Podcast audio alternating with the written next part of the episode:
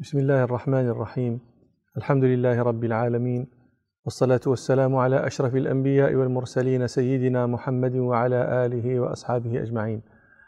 سار رسول الله صلى الله عليه وسلم على راحلته والناس يسيرون معه حتى بركت به في موضعه الذي فيه مسجده اليوم صلى الله عليه وسلم عن المسجد القديم. فلما بركت به راحلته صلى الله عليه وسلم قال هذا إن شاء الله المنزل. وكان ذلك الموضع آه، مربدا للتمر. وأنا قلت لكم إن المربد آه، هو الموضع الذي المربد ها هنا هو الموضع الذي يجفف فيه التمر. وكان لغلامين يتيمين في حجر أسعد بن زرارة سهل وسهيل. فساومهما رسول الله صلى الله عليه وسلم ليشتريه منهما ويجعله مسجدا. فقال لا بل نهبه لك يا رسول الله. فأبى رسول الله صلى الله عليه وسلم أن يقبله منهما هبة. حتى ابتاعه منهما.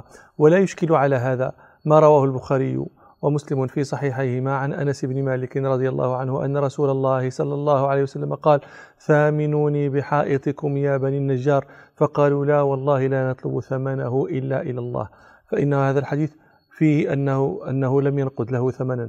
وفي الحديث الأول أنه ابتاعه من الغلامين. والجمع بينهما يعني الحديثان كلاهما في الصحيح.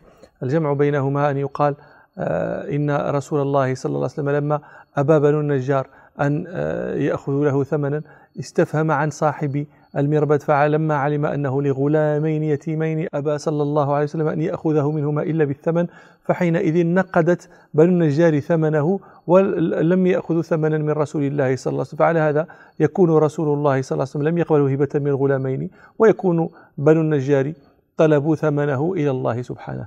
وكان منزل أبي أيوب الأنصاري رضي الله عنه أقرب المنازل إلى ذلك الموضع فتحول إليه رسول الله صلى الله عليه وسلم ونزل فيه حتى بني المسجد وبنيت مساكن رسول الله صلى الله عليه وسلم. روى البخاري في الصحيح عن أنس بن مالك رضي الله عنه أن رسول الله صلى الله عليه وسلم لما بركت به ناقته قال أي بيوت أهلنا أقرب؟ فقال أبو أيوب أنا يا رسول الله هذا بابي وهذه داري. فقال له رسول الله صلى الله عليه وسلم انطلق فهيئ لنا مقيلا. فقال أبو أيوب رضي الله عنه قوم على بركة الله. ويروي مسلم في الصحيح عن أبي أيوب رضي الله عنه أن النبي صلى الله عليه وسلم لما آه، تحول إلى داره نزل رسول الله صلى الله عليه وسلم في السفل ونزل أبو أيوب في العلو. هذا اختيار رسول الله صلى الله عليه وسلم. قال فانتبه أبو أيوب ليلة. فقال أعلو سقيفة تحتها رسول الله صلى الله عليه وسلم.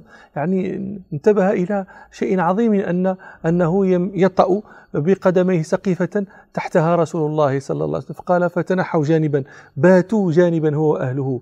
فلما أصبح قال ذلك للنبي صلى الله عليه وسلم. فقال له رسول الله صلى الله عليه وسلم السفل أرفق بنا. يعني يخشاه الناس ويأتونه والسفل أرفق. فأبى ذلك أبو أيوب فصار هو إلى السفل ورسول الله صلى الله عليه وسلم إلى العلو. وها هنا يعني انظروا رحمكم الله إلى هذا الرقي إلى هذا الأدب الرفيع إلى هذا الإحساس المرهف الذي ينبئ عن ذوق عن رقي عن حالة أدبية راقية عالية سامقة شامخة. الناس عندما يتحدث لها عندما تخبر عندما تتصور ذلك الزمن تظن أن أولئك القوم غلاظ أجلاف يعني هذا الرقي هذا الإحساس المرهف لا نكاد نجده عند من يدرس في كامبريدج وأكسفورد في زماننا هذا يعني شيء لا لا لا يمشي فوق رسول الله صلى الله عليه وسلم. شيء عظيم عنده وبات في جانب إلى أن أصبح و يعني يعزم على رسول الله صلى الله عليه وسلم أن يكون في العلو وهو في السفل رضي الله عنهم وأرضاهم. وكان في ذلك الموضع قبور وأشجار وغير ذلك. روى البخاري ومسلم في صحيحيهما عن أنس رضي الله عنه أنه قال يخبر عن ذلك الموضع قبل أن يكون فيه المسجد فكان فيه ما أقول لكم. كانت فيه قبور المشركين وكانت فيه خرب وكان فيه نخل فأمر رسول الله صلى الله عليه وسلم بالقبور فنبشت.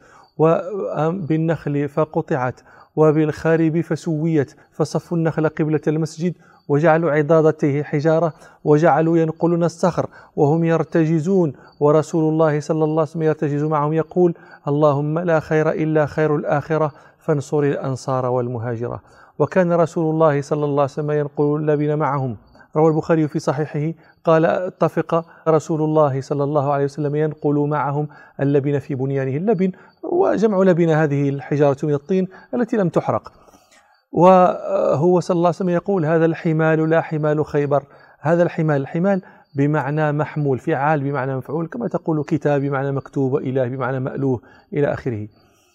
هذا الحمال هذا هو الحمال هذا الشيء الذي ينبغي أن يحمل. إن كان لابد من شيء يحمل فهذا هذا الحمال. لا حمال خيبر لا ما يحمل من خيبر ويحمل منها التمر والزبيب ونحو ذلك. هذا الحمال إن كنت لابد حاملا من خيبر شيئا فهذا لا لا لا حمال خيبر. هذا أبر ربنا وأطهر هذا أبر يا ربنا. أكثر برا ولأنه أعظم ذخرا وأدوم نفعا. وأبقى عاقبة وأطهر لأنه يبنى به بيت الله لا ليس يعني يتاجر به في بيع وشراء. هذا أبر ربنا وأطهر ويقول صلى الله عليه وسلم اللهم إنه لا خير إلا خير الآخرة فارحم الأنصار والمهاجرة. وكان الصحابة يشتغلون ينقلون يحملون الصخر لبنة لبنة وعمار يحمل لبنتين لبنتين روى البخاري في صحيحه عن أبي سعيد الخدري رضي الله عنه قال كنا نحمل لبنة لبنة وعمار بن ياسر يحمل لبنتين لبنتين فرآه النبي صلى الله عليه وسلم فجعل ينفض عنه التراب ويقول ويح عمار تقتله الفئة الباغية يدعوهم إلى الجنة ويدعونه إلى النار. فكان عمار رضي الله عنه يقول أعوذ بالله من الفتن. وفي رواية عند ابن حبان أن رسول الله صلى الله عليه وسلم قال لعمار لما رآه يحمل لبنتين لبنتين ألا تحمل ما يحمل أصحابك؟ فقال عمار يا رسول الله إني أريد الأجر من الله. فجعل رسول الله صلى الله عليه وسلم ينفض عنه التراب ويقول ويح عمار تقتله الفئة الباغية يدعوهم إلى الجنة ويدعونه إلى النار. وعمار رضي الله عنه يقول أعوذ بالله من الفتن. وكان معهم رجل من بني حنيفة يحسن العمل في الطين. روى أحمد وابن حبان عن طلق بن علي رضي الله عنه وكان رجل من بني حنيفة. قال أتيت رسول الله صلى الله عليه وسلم وأصحابه يبنون المسجد فكأنه لم يعجبه عملهم. قال فأخذت المسحة فجعلت أخلط بها الطين فكأن رسول الله صلى الله عليه وسلم أعجبه أخذ المسحة وعملي فقال لهم صلى الله عليه وسلم دعوا الحنفية والطين فإنه أضبطكم للطين. واستغرق بناء مسجد رسول الله صلى الله عليه وسلم أيام معدودات فإنه كان بناء يسيرا روى البخاري ومسلم في صحيحيهما. عن عبد الله بن عمر رضي الله عنهما قال كان المسجد على عهد رسول الله صلى الله عليه وسلم مبنيا باللبن وسقفه الجريد وعموده خشب النخل. ولما بني مسجد رسول الله صلى الله عليه وسلم بنيت بعد ذلك حجرات نسائه ولم يكن له في ذلك الوقت إلا امرأتان وهما عائشة رضي الله عنها وسودة رضي الله عنها فكان لسودة حجرة وكان لعائشة حجرة رضي الله عنهما وكان كانت هذه الحجر يعني كان بناؤها كبناء المسجد سهلا يسيرا. روى البخاري في الأدب المفرد عن داود بن قيس قال رأيت الحجرات من جريد النخل مغشاة من خارج بمسوح الشعر. المسوح جمع مسح وهو كساء من شعر وكانت غير مرتفعة البناء فقد روى البخاري أيضا في الأدب المفرد. عن الحسن البصري رحمه الله قال كنت أدخل بيوت أزواج النبي صلى الله عليه وسلم في عهد عثمان رضي الله عنه فأتناول سقفها بيدي ولما بنيت لرسول الله صلى الله عليه وسلم مساكنه انتقل حينئذ إليها ورحل عن آه، أبي أيوب الأنصاري وأنا أتصور أن ذلك اليوم كان يوما عظيما جدا. لأن رسول الله صلى الله عليه وسلم يفارق بيته. طبعا هو يفارقه إلى قريب لأن بيت أبي أيوب هو أقرب البيوت إلى بيت النبي إلى مسجد النبي صلى الله عليه وسلم ولكن مع ذلك فقد كان معه في بيته فخرج عنه. ولما بني المسجد لم يكن مقصورا على الصلاة كان في آخره آه، موضع يأوي إليه المساكين يقال له الصفة وهو الذي عرف أصحابه بأصحاب الصفة. روى البخاري ومسلم عن عبد الرحمن بن أبي بكر الصديق رضي الله عنهما قال كان أهل الصفة أناسا فقراء وإن النبي صلى الله عليه وسلم قال من كان عنده طعام اثنين فليذهب بثالث ومن كان عنده طعام أربعة فليذهب بخامس أو بسادس وروى البخاري عن أبي هريرة رضي الله عنه قال لقد رأيت سبعين من أهل الصفة ما منهم رجل عليه رداء إما إزار وإما كساء الرداء هو ما يرتدى ما يلبس من فوق يعني ما, ما يستر آه، فوق الجزء الأعلى من البدن هو رداء وما يستر الجزء الأسفل ما يؤتزر به إزار. فثياب الرجل ثوبان إزار يستر به نصفه الأسفل ورداء يستر به نصفه الأعلى. يقول أبو هريرة رضي الله عنه قد رأيت سبعين من أهل الصفة ما منهم رجل له رداء. إما إزار يعني يأتزر به وأعلى بدنه عار ما عنده شيء يرتدي به.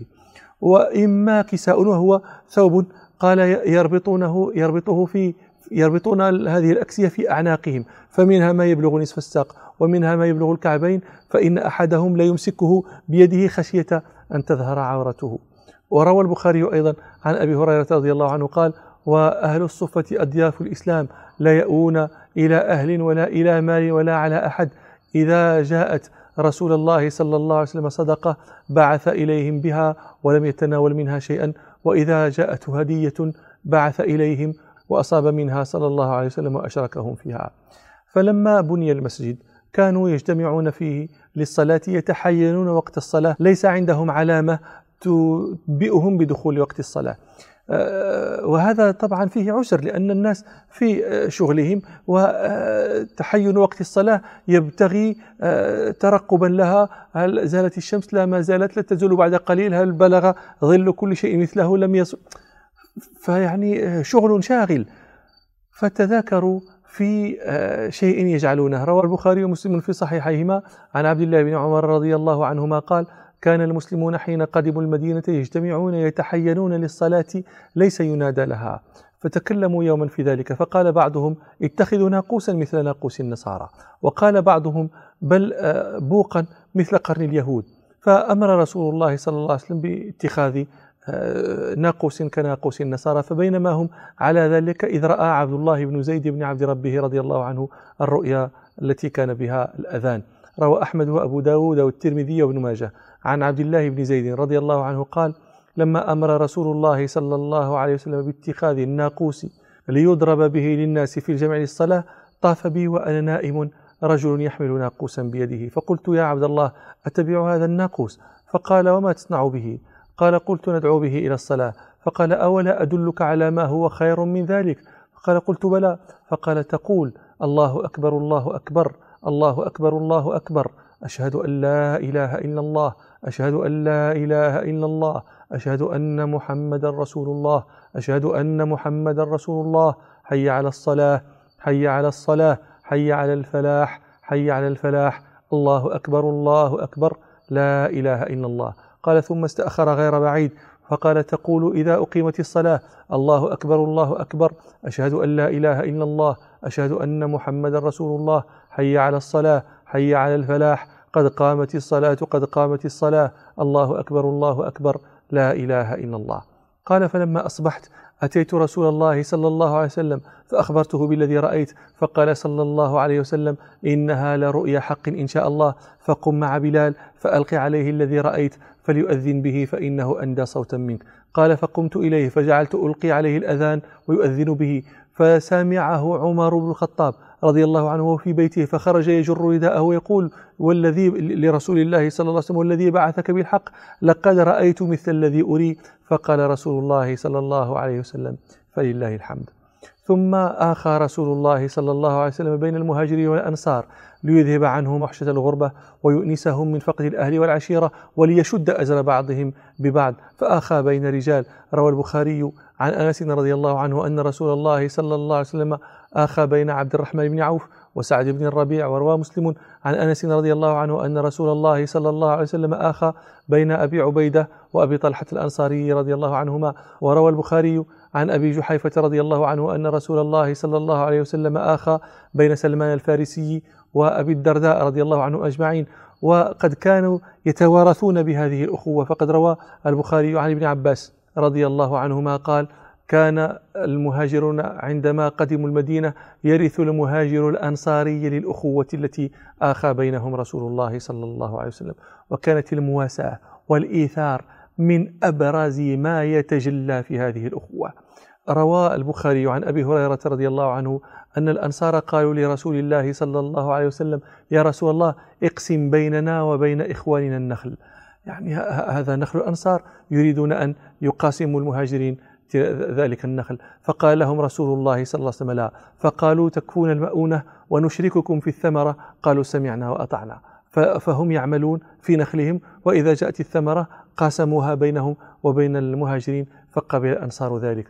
وروى البخاري ومسلم عن أنس رضي الله عنه أنه لما قدم المهاجرون المدينة وليس بأيديهم يقصد شيئا والأنصار أهل الأرض والعقار فقسموا المهاجرين على أن يعطوهم ثمار أموالهم كل عام ويكفوهم المؤونة. وهذا من أعظم الإيثار. يعملون ويعطون الثمرة.